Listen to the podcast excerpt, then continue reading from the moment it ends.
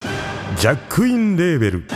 音楽とポッドキャストの融合イベント「シャベオン」「エフェロンチーノウォーバードライ」「トゥトゥ」「大大だけな時間」「クー」「徳マスたけし」2022年11月5日土曜日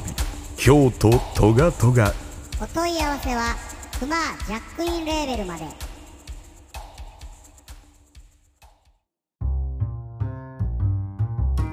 はい、こんにちは、一服です。マヤンです。もういろんなところで言いまくってるんで、うん。今更かよっていう話ですけど、はい。プロジェクターを見まくっております。あ、見まくってるっておかしいのプロジェクターを使いまくっておりますちゃんと説明せんとね。一服さん、うんあの、説明力がもう、幼稚園入りたてのうん、ね、年少さんみたいなんで、そうやね。プロジェクターをう、ん、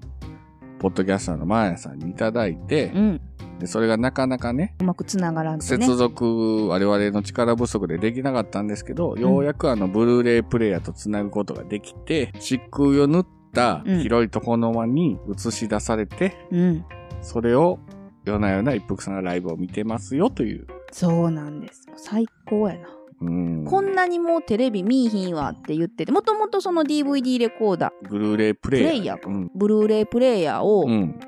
バブル部屋のテレビにつないでたんです。うん。バブル部屋、まあね、リスナーさんやったら分かってくれるからいいと思うんですけど。そうでしょ 普通もうみにんなわバブル部か屋。るやろ。はいはいはい。いや、エラジハウスのバブル部屋ですよ。はい。これまで何度も出てきた。だかはい。ら見ようと思ったら全然見れたのよ。うん。 DVD もね。でそこそこ大きいテレビやで、これも。いや、もう全然なんか見る気にならんかったのが、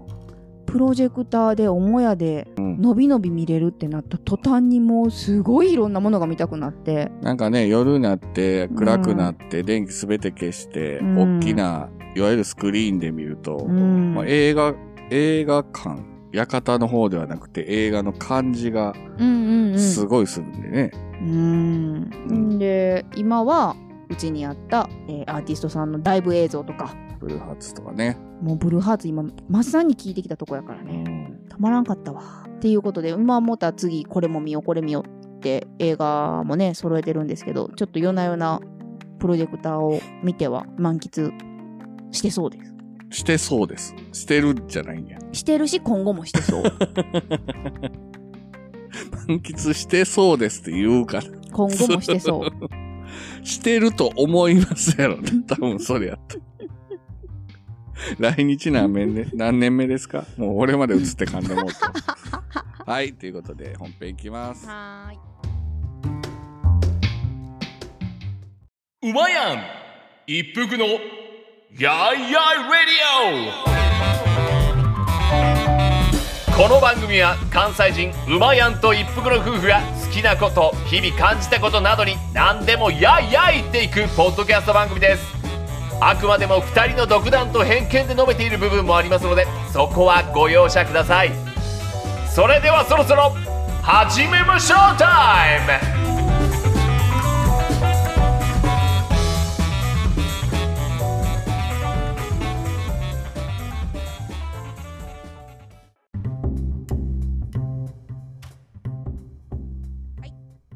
はい、今回は皆さんお待ちかね。はい。この間、えー連載が、えー無事終了したゴールデンカムイ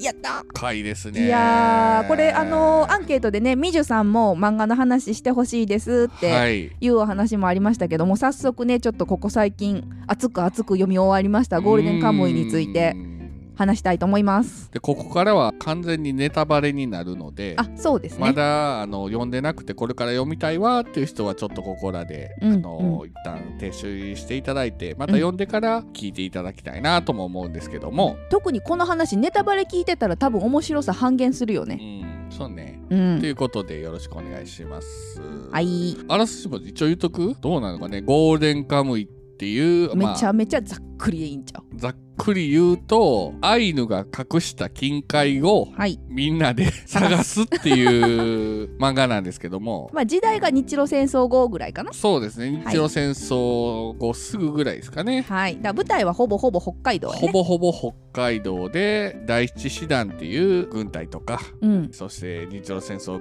帰りの人間たちうん。やアイヌの人たちうん。うん。などがもう入り乱れて金塊を争って探しに行くというはい。ま漫画ですね。ざっくりしてますね。あまあ、今回ね、ゴールデンウィーク中にこれが全話無料とうん最終回まで。そうなんですよねもう。素晴らしい企画でしたまあね。、途中僕もねあのずっと単行本読んでたんですけど分からなくなったとこ部分があったので、単行本ってどうしてもね日にちが空くじゃないですか次の巻が出るまで。と、うん。うんいうことで分からなかったのをこう今回一気読みもう一度してみてねいやあーなるほどという。だからちょっと私に至ってはもうだれてたんだよね実はカラフトぐらいで止まっててんけど、はいはいはいはいはいなんでこの人たちカラフトに行ってるんだっけぐらいわからんくなってたんですよだから一気に読んでいろんなのがちゃんとつながった時にうわうんこんなに面白かったっけって改めてね思いましたねでね今回改めてはいこの数々の登場人物をね並べてみたんですけどもう、んやっぱりねそれぞれにモデルがいるんですよねほぼほぼそう知らんかった知らなかった全然知らんかった白石義武のモデルさんとか有名なんですけどもまあそこら辺ぐらいはね、想像つくけどあとあれですねこのモデルっていうのも作者がこの人をモデルにしてるっていうはっきりしたことは言うてないのが多いのでみんながうんそうそうそう勝手に推って言ったらあれやけどそうですねほぼほぼ推測と、まあ僕も推測でこの人じゃないかっていうのを、まあ、上げていこうと思うんですけどもでもそれがまた面白いよねまあ、白石一番最初に出ましたけど、はいはいまあ、脱獄王白石義武これはもう実際にいた脱獄王ですねこれが一番有名よねまあさすがに有名です私ねも知ってるし、なんかいろんな多分小説とかでもなんかちょこちょこそんなん使われてそうな話やんね私たちも網走刑務所後に行った時行きまにしちたょうどあの脱獄するシーンを再現してるとこがありましたけど なんかね、人形みたいなの置いてね、うんうんうんあれ面白かった白石やと思ったもんね、まあ有名な話ではこの白石になったモデルさん、まあはい白鳥さんかはいはい味噌汁をああ鉄格子にぶっかけて口でぶっかけていって鉄格子を、えー錆びさせてから脱獄したとか、すごいよなそれが一番有名なんですけども、はいこの人実はめちゃめちゃ怪力やったらしくて、そこら辺は白石と違うとこそうろでですすねねうん鉄のね鎖を引きちぎった り牛山さんやん米俵、うん多分一票昔の米俵60キロ60キロを両手に持って水平にできたとかね怖い怖い怖いで1日120キロ歩いた走ったとかね、はあま胆力、まあ、超人的な人やったみたいですけどもそこはまあちょっとしゴールデンカムイの白石とはちょっと違うかなとは思うんですけどももとにかくこんな人がおったんやっていうのが面白いところですよね。後から聞いて、うんでまあやっぱちょっとあそうなんやと思って調べれば調べるほど面白かったよねそうなんですで我らが主人公杉本彩一なんですけども、はいまあ、これはあの作者のおじいさんの名前から取ってるんですよね名前は。すごいねひいおじいさんやったっけ、うんまあ、作者のご先祖さんから取ってと、うんうん実際に日露戦争に従軍したのかな。ああ、うんでこのモデルと呼ばれてる人がはい時代が違うんですけども、うん昭和の第二次世界大戦でパラオで戦いはったうん船坂広軍曹ではないかと呼ばれていおましてる。んやなモデルがで杉こ本にの人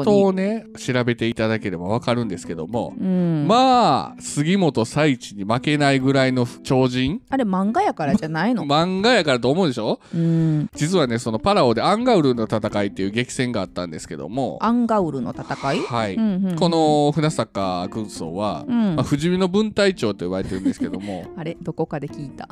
不死身の杉本でしょそうでしょで、まあ、米兵を100人以上殺傷したと言われてるんですよね。まあ戦争のね 時期戦ですからね争ですからね、うん、うん、でもう自分も撃たれたんですよねああ、うんうんでそこで軍医が見に来て軍医が見に来てその傷口を見てあもうこれはダメだと思って自決用の手榴弾を渡されるんですよ言ったら苦しみを早く解いてあげようってこと、うんそうわでその手榴弾を使って自決しようとしたらそれが不可発やってーはいで。そっからその人のすごいとこがそっから張っていって 何日後か後に歩けるようになっていくっていうねえ軍医が諦めた。そうそうそうそうそうそう でさらにその人はそこで療養するんではなくてえアメリカの方の陣地に行きましてそこで、あまああ、また暴れまくってえで最後は首を打たれるんですよおっとっとっと。首を打たれて首ダメでしょもう戦死ってなって、はい。まあ、どうやら一旦アンチオみたいなところに運ばれてたみたいなんですけどもあもう死んだと。死んだと3日後ぐらいに復活するっていう もう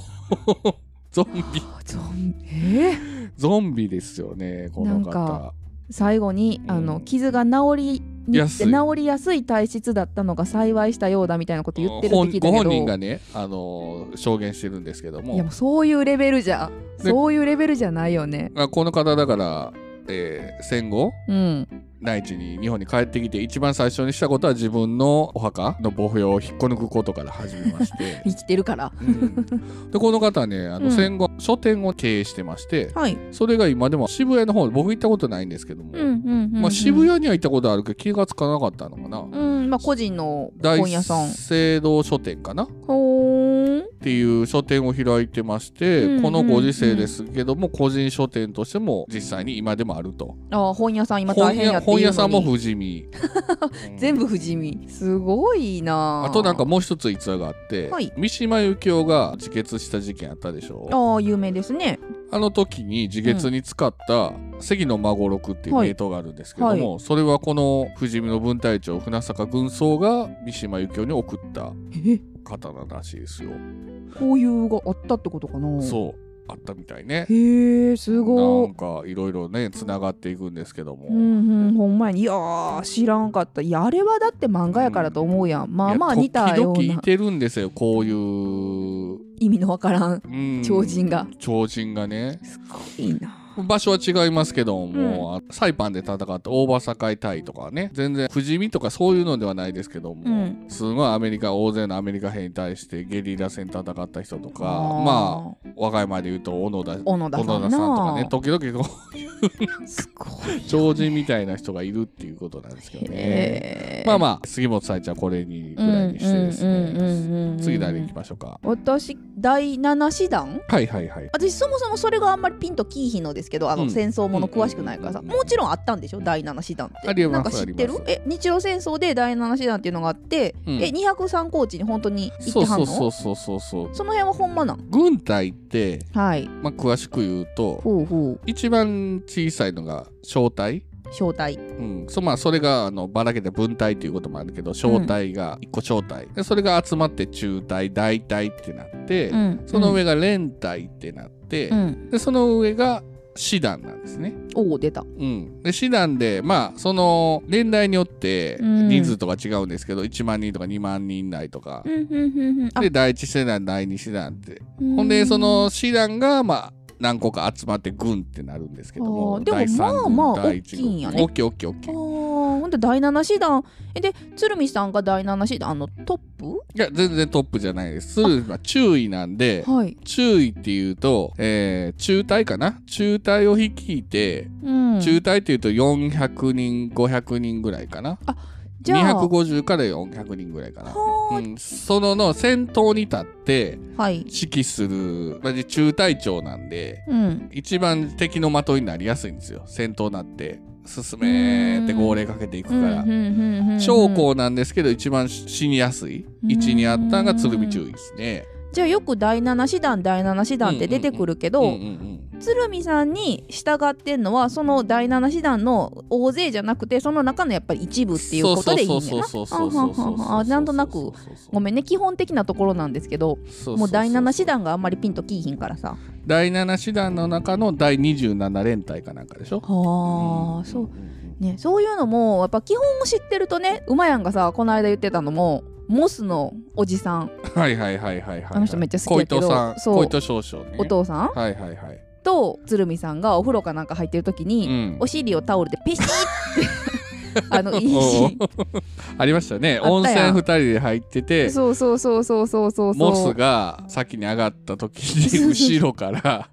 鶴見注意がお尻に手拭いでピチってね、そうそうそうあれもさ何も知らんかったら、うんまあある意味微笑ましい一つやけど、うんその2人の位の差、うん位っていう言い方でいいんかなそうだねそれが分かってる馬やとしたらいやそんなことしたらあかんやろぐ考らいのえられないですよね余計に面白いんやろ、うんうん、そういうのさ全然分からんからえそうなんそんなにあの2人違うの立場って言ってだから全然違うんやってね対注意小意っていうのは以下なんですよねうんで少々中上大将って召喚なんで、うんもう明らかに違うへえでもあれもな最後の最後こう読んでいったらあれも鶴見さん嘘やったんって切なくなるシーンでもありますよねその間に左官っていうのも挟んでるからね大佐中佐少佐っていうおうおうおうおうそれをすっ飛ばしてその少々めちゃめちゃじゃあ間あんねや そう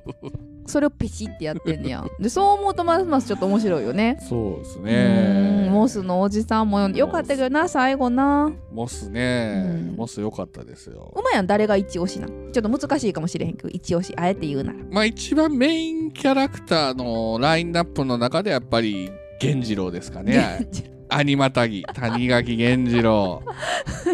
やっぱね何がいいって、うん一番まともで一番真面目なんですよもうずっとフチのために頑張ってたしなそうそうそう恩そう返しのため何にもこの人悪くないってい何うのもがね悪 くないでもみんなにいじられるっていうその 巡り合わせっていうか、あれ何ですかあのー少女歌劇団かなんかでサーカスみたいなやつの練習させられて「お前は何をしてるんだ源次郎」と踊れませんっていうね足を引っ張 っ「て みた僕いなは劇団のお荷物です」みたいな 「俺は劇団のお荷物です」みたいになってるじゃないですか。で紅子さんにすごい励まされるっていうでいつも尾形にはあのひー嫌み言われてうーね、んいつもなんかそんな役回りになるんですうーんうよんね、うんうんでもあの二兵のねうん二兵鉄道のあの村田銃を引き継いでねはいあの近橋とのね話は私ずーっと好きで最後あの銃も一緒に渡すじゃないですか、うんでその打つ時は自分は一緒にいてられへんからお前は一人で立つんだみたいな穴開けてきちゃうあの辺のシーそンうなんですよねねただなんかね谷垣ねやっぱ戦闘力はね備えやっぱね高くないんですよね大体やられるんですよねそうそうでもいいところで来るよあの、うんラストの助け方なんてもうしびれたけどね、うん撃たれるけどね撃たれるけど結局まあ打たれるけどねまあまあ淵に看病もしてもらってたけどはいはいね、はいあーでも谷垣さんね私ちょっともうちょっともうムンムンしすぎなんやな谷垣さんちょっといや面白い面白いのはいいんや胸毛けぶどちーとかえあえもやうんちょっと私そういうなんていうのあのあのちょっとそういうムンムンしたのちょっと苦手なんよね源次郎飽きませんうかんだからもうあのほらあで出てけんチェスカあれねんやっけロシアのあのはい裸で、スチェンカうん裸でもうガチンコで戦うやつうん、あれなんかもうすっごい面白かったけどすっごい面白かったけど汗臭いわーとでもいいわーと思いながら見てましたからちょいちょいこのゴールデンカムイなんかそういうなんていうんですかね男性の無駄な温泉無案無案無案とし湯た気湯気みたいなねあもうちょっと汗臭い汗臭い胸毛胸毛みたいあなりますねそうなんですでよもねこの戦闘力が高いというとやっぱり牛山でしょ牛山達馬ねあの人は良かった腐よ敗の牛山はんぺん先生あはんぺん先生じゃないけちんどぽ先生ね はんぺん先生でいこうはいおでこにはんぺんつけてるそうそうそうそう腐敗の牛山なんですけどもこの人はやっぱモデルがいて、知らんかったわもうーほぼほぼ名前一緒やんっていう牛島達馬っていう ね一緒やなううんんあの昭和にあの木村正彦っていう柔道王がいたんですよ。うん力道山と戦って、うん一説によるとまあ騙されて化けてしまったっていううん悲運の柔道王がいるんですけど、その人の師匠ですね、おうんー伝説の師匠なんや写真も残ってるんですけど男前ですよね掘り深くてそううん、これね意外なことに牛山さんのモデルやのに男前なんようね、んで男前やのに牛山さんそっくりなんよ ね牛山さんは別に男前じゃないんまあやけど腐ね敗の牛島って言われてるけどね、いやもうそっくりもうラストとか私牛山さんはちょっと生き残ってて欲しかったなそうね、あのまあ、モデルの牛島さんん東条英機を暗殺しようとしたりしてたいみやたいですもうけ思ど想思想ど ういうどうい柔道う会まあまあいいんやけどそんな感じなんですね、うん結構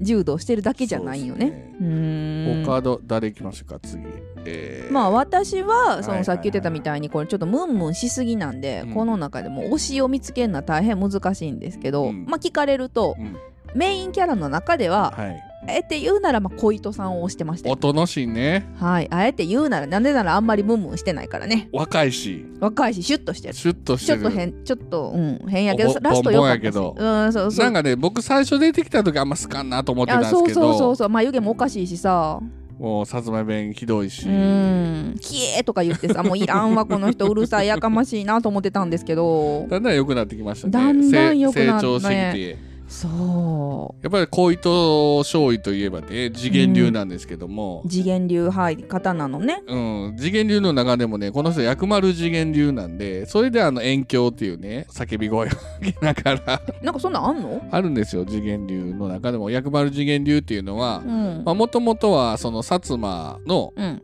まあ、お家流の次元流の中でもより、うんなんていうんですかね下の位のうん藩士たちが習ってた流派なんですけども、んより実践的というか、うんでその「キエー」みたいなこと言そうう言そううんやそうそうそう二の太刀いらずと呼ばれてましてね、はいまあ、書たち一番最初の一撃に全身全霊をかけると。あれそれなんかちょっと漫画でもそういうの出てきたな、うんそうそうそうそうそう、んんんトンボの構えとか万の構えとか言うんですけども、うんあじゃあちゃんと沿ってるんやそういうのだからあの新選組の近藤勇も、うん次元流の書たちは外せっていうねはいはいはいそれをそれ全身全霊で打ってくるから、うんもう煙が出るぐらいの勢いで打っへてくーるんで、それはあの刀で受けてもその刀がもう折れてしまうぐらいなんで、もうとにかく外せと。避けろってことううんーんだからし新選組の近藤たちがうん使ってた、天然理心あ流天然理心流おうおうお当うたったでね当たっ天たで然理心もねだいぶ激しい実践的な流派なんですけどそれでもその次元流の人たちは外せっていうぐらいなんで、受けるなとうんうーんいやーやっぱりねなんか最後鶴見さんとうん小糸さんうんで月島さん最後あねたりのねうん下りはもう宇佐美は外しますよこの中ではちょっと一旦次はねねちょっと一旦置いといてゆ歪んでるんでねう、ーんいやあのあたりのねいいですね最終回にまでのうんあのいあたりのくだりは良かったわだ月島さんもまあまあ好きではあったのよね月島ね最初鼻そがれてるんかなこの人と思いましたけどだーもうあれ 低いだけなんやな低いなんかほらほんまに最初って馬やも言ってたけど、そのうん参考本で読んでた時はちょっといろいろエピソードも忘れながら読んでるからさ、うんあれこの人どっかで鼻そがれた人やっ けみたいな実際鼻そがれるね他の人もおるから二階堂とかあれこの人鼻そがれたけどついてきてんねやっけってずっと思ってたからねでもねこのゴールデンカムイの中で軍人さんたくさん出てきますけども、うん一番軍人らしい軍人というか、まあ上官の命には従ういやあのね小糸音のシーンって少尉って官学校出てからうん臨官するんですけども、うん、まあ、いきなり少尉っていう将校で、位は高いんですけど実戦経験はそんなないわけですよ。ああなるほどその将尉につくのが、まあうん経験豊富なうんこういうし下士官なんですけども、うんうんうん下士官の軍曹とかなんですけど学も。校出てないけど実践経験がすごいそうそうそうそう、まあ、言ったら叩き上げの軍人が、うんうんあのその補佐につくんですけども、うんまあまあ、月島は優秀な軍人ですよねう。んあの 全然そう本筋とは違うけどさ月島さんの花の話あったでしょちょっとこういうの読んだ後ネットの意見とか見てたらうん月島さんのどこのシーンやったかな目にうんちょんってハイライトがついた時のシーンにすごいみんな燃えてたの月島がすごい綺麗な目をしたみたいなあのどす黒い目がみたいなあの盛り上がりすごい好きやったわなんかハイライトついたで月島にっていうだから月島の軍曹の生い立ちもね悲しい生い立ちで切なかった切なかったですよなね。んかあれロシア語もうん一から勉強したんやな、そうもう最初から堪能ではなくなくてて命がけで習得したんですよね。ねえどこまで鶴見さん計画してんの怖い人やで悪い悪いやっちゃで怖い人やでほんまさあそして、えー一服さんの親友が推しているという尾形ですねああちょっともう本当にね尾形百之助本当にちょっと彼女もう変態やなと思いま すよその話聞いただけで尾形行くでもこの間あの、うん小太郎ちゃんにも聞きましたけども、女子に尾形推しが結構多いとそれね小太郎ちゃんも分からんって言ってたけど蓋を開けたら尾形推しは多いらしいね私もちょっとそれ分からんわここの山猫スナイパーねー尾形、この方もやっぱりこの人がモデルなんじゃないかっていうあ人がいまして、はいまあ、ベトナム戦争時に、うんもう実際のスナイパーとして活躍したカルロス・ハスコックっていう人かなこれはアメリカの人だよねそうそうそうそうそうで画像が残ってるんですけども、うんこの方の構えてる姿が尾形そっくりなんですよねそう銃を構えてる姿がこれちょっと調べてみてほしい、みんなあの尾形の構えてる絵とその人の構えてる写真とちゃんと両方く見比べられるようにネットに出てるんでそっくりなめっちゃかっこいいめっちゃかっこいいいい確かにかっこいいいやもう尾形ややこしすぎんにやもうややこしいね尾形ねシュッと息シュッといかんのなわかるけどシュッといかんのな歪みすぎやろっていうーうんツーブロックやろもうチタタプやってたやんチタタプチタタプ言うたで2回言えやもういいんじゃんえ一回しか言わんかったからあかんかった んかなあれもう言ったやんチタタプあのままなんでいかんの結局優作さんへの嫉妬っていうのがね大きいっていうね、まあね人はいろんな生い立ちを一生背負っていくもんですけれどもやっぱりなんか切ない流れやったなだから尾形といえばバシリですよ出ました私ね私ねあのメインキャラじゃなくていいんやったらもうバシリさんが一番ズキン好ちきもうだって顔もいいしシュッとしてるもんロシアのシュねッとズしてキるンちゃんもうシュッとしてるのが可愛最い初ねその他大勢の一人のキャラかなと思ったらそうそう結そう構ねだんだん濃くなってきましたね最後までねもうズッキンちゃんなんて呼ばれちゃってねこの人にもモデルがあるんやってね知ってたあこの人もいてんねやこの人にもね今さっきね私うんバシリのモデルと言われてる人は第二次大戦で活躍したバシリ・ザイツェフ、名前まで一緒やうん、スターリンんスターリングラード攻防戦で257人もの敵兵を仕留めた実績を持ち教官としても高い能力を有したと言われているうん2001年に公開された映画「スターリングラード」の主人公でもありここから重要ジュード・ロー氏が彼を演じたことでも知られていますこれ見たくないジュード・ローやでジュードロバシリでジュード・ローやったらちょっと見たいよねっていうことでバシリにも知らんかったでしょ、うんバシリといえば最後にさみんなもうこの人どうなったんとかいろいろ翻弄されたと思いますけどー、、うんあの山猫の死のえ絵えねね、うんそれで全てがわかるっていう、これでもさゴールデンウィーク中のあるあるでうんみんな一瞬あの山猫の死なんなんって1 回目1回目最終話までたどり着いた人は、うん大抵みんなあの山猫の死なんなんってうんうんなるってならんかったうまいやんすぐ分かったいや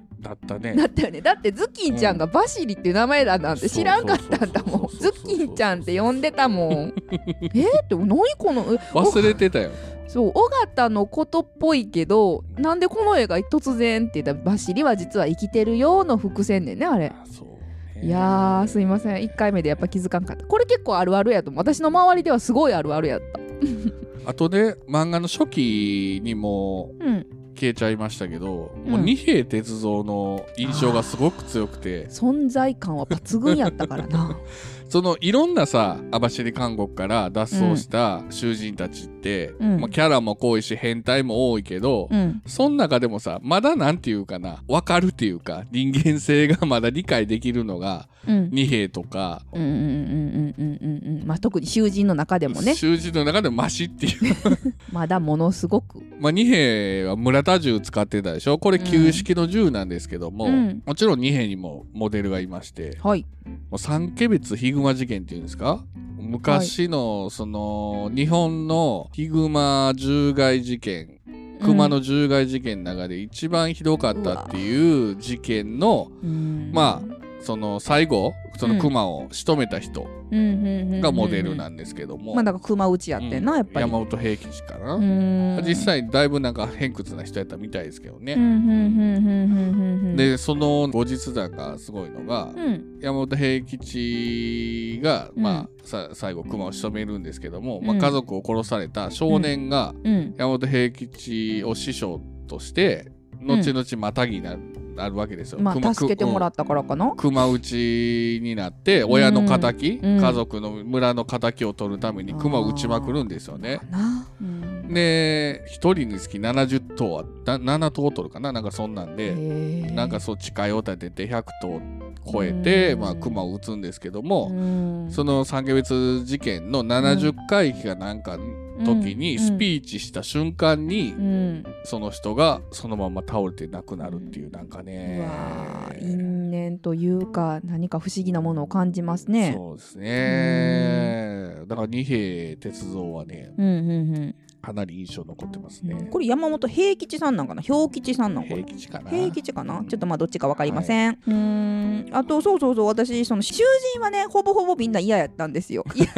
気持ち悪いからうんあの家永香乃さんは結構好きやいったやね一番危ないやんけあいつ。いやであもんな一番何あの解体するシーンとかもう一番怖いわあいつあのさ勘太郎やっけちょっと殺されかけたの殺されかけてるしもう家永かのってあれ完全にじいさんやし いやそうねんけどでも最後ほらやっぱ最後よかったやんこう赤ちゃんのために身を挺してさいやいやいやいやまそあれまでの所業がもう全然帳消しにならんわ、えーでもあの迷宮ホテルとかめっちゃ面白かったあーうわここちょっとその捕まんのは嫌やけどその迷路として遊びに行きたいみたいなさ面白かった家や永んかのもあの外国のあのシリアルキラーがモデルですねみたいですね本当にあんなホテル作ってたみたいそうねね怖っあと僕あの源次郎って言いましたけどもう一人推しがやっぱりね、うん3人推しがいるんですよ僕源次郎プラ源ス次郎プラス2人あと二人、まあ、菊田特務総長ですね。あもうねこれは言われたらあーせうまいやんめっちゃ好きなタイプの人と思ったねまあ、ひょうひょうとしながらも、はい杉本佐一佐一が、まあ、軍隊に入るきっかけを作った人物なんですけどもね。あれだってかっこいいもんねやっぱり地獄の特等席がみたいな言ってるところはそうそうそうそう確かにまあかっこいいよね特務総長ということは今でいう順位なんかな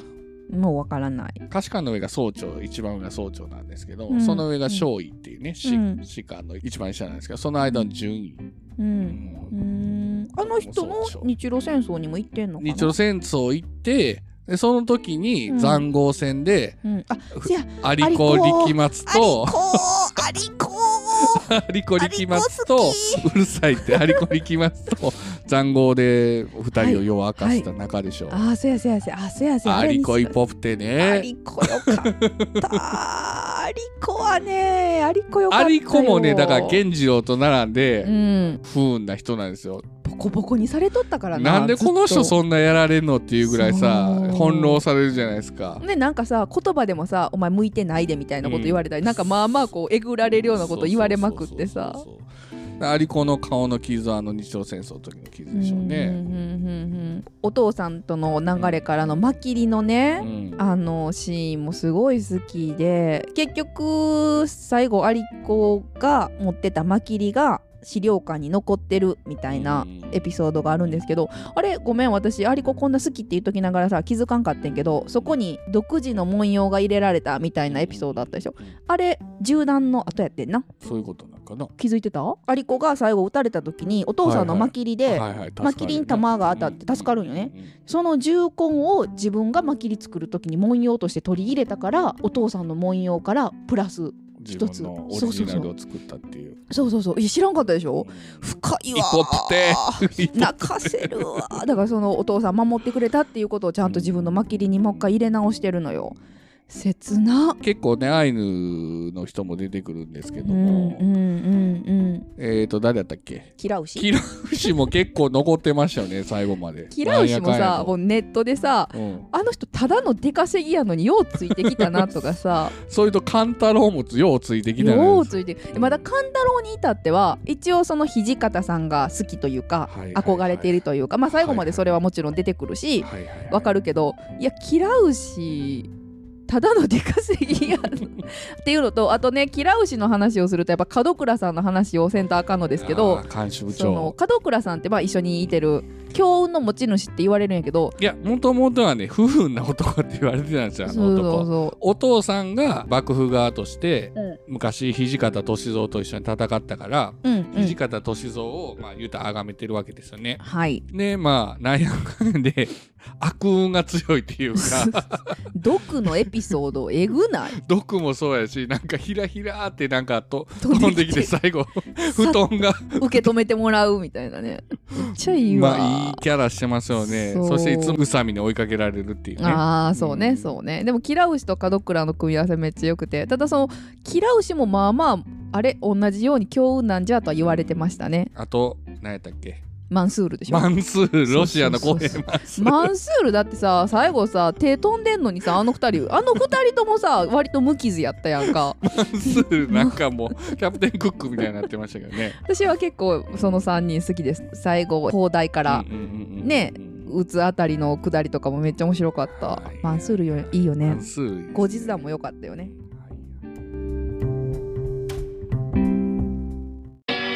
クマジャックインレーベルグッズショップマッシュルームオリジナル T シャツなどのグッズを展開中 mahshroom.net マッシュルーム